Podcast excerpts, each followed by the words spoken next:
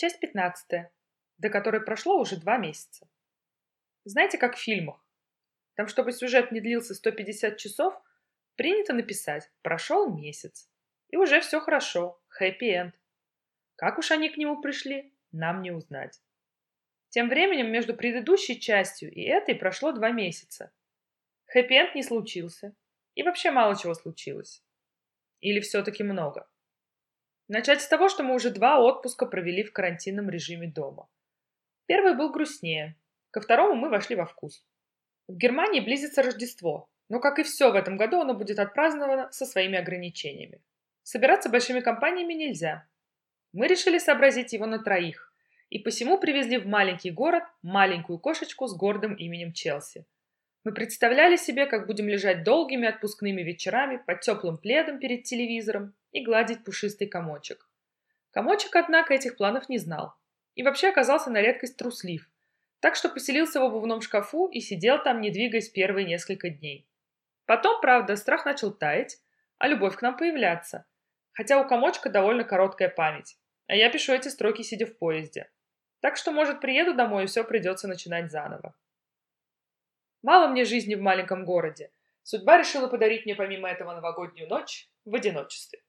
Ну ладно, технически не совсем в одиночестве, а с новоиспеченным кошачьим членом семьи. Но без викинга. Не предвкушайте драму, ее не будет.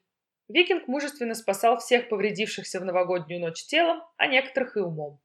В этом году у нас в стране было запрещено продавать фейерверки, поэтому обожженных было гораздо меньше, чем обычно. Хотя все-таки одному молодому человеку в прямом смысле оторвало голову, когда он пошел проверить, а почему этот фейерверк не взорвался. А вообще в нашем городе, очевидно, живут запасливые люди, которые закупились во время карантина не только туалетной бумагой, макаронами и мукой, но и петардами. И ведь нельзя их в этом упрекнуть. В любом случае, встреча 2021 года в одиночестве оказалась не такой уж грустной. Весь день светило солнце. Я гуляла по берегу реки, на котором собралось огромное количество лебедей, которые, видимо, ничего не знают о запрете на встречи больше пяти персон. Счастливые. Традиционный новогодний стол тоже пришлось отвергнуть, так как в одно лицо решительно невозможно съесть такое количество еды. Так что я ограничился одним салатом и бутербродами со шпротами. Потому что красная икра, да и вообще любая икра, была сметена с полок супермаркетов еще за неделю до Нового года. Я совсем забыла, в каком городе я живу. Захотелось побаловать себя дорогим шампанским. Но что-то пошло не так, и под бой курантов я с большим удовольствием прикончила банку творога с изюмом. А потом мы с кошкой танцевали. Точнее, я танцевала, а она изумленно наблюдала, потому что в это время она обычно спит глубоким праведным сном. Потом она еще немного обиделась, потому что на елке ей сидеть не разрешили и шары сбивать с веток не позволили. Зато уж 1 января мы провели как положено лежа, простите за тавтологию.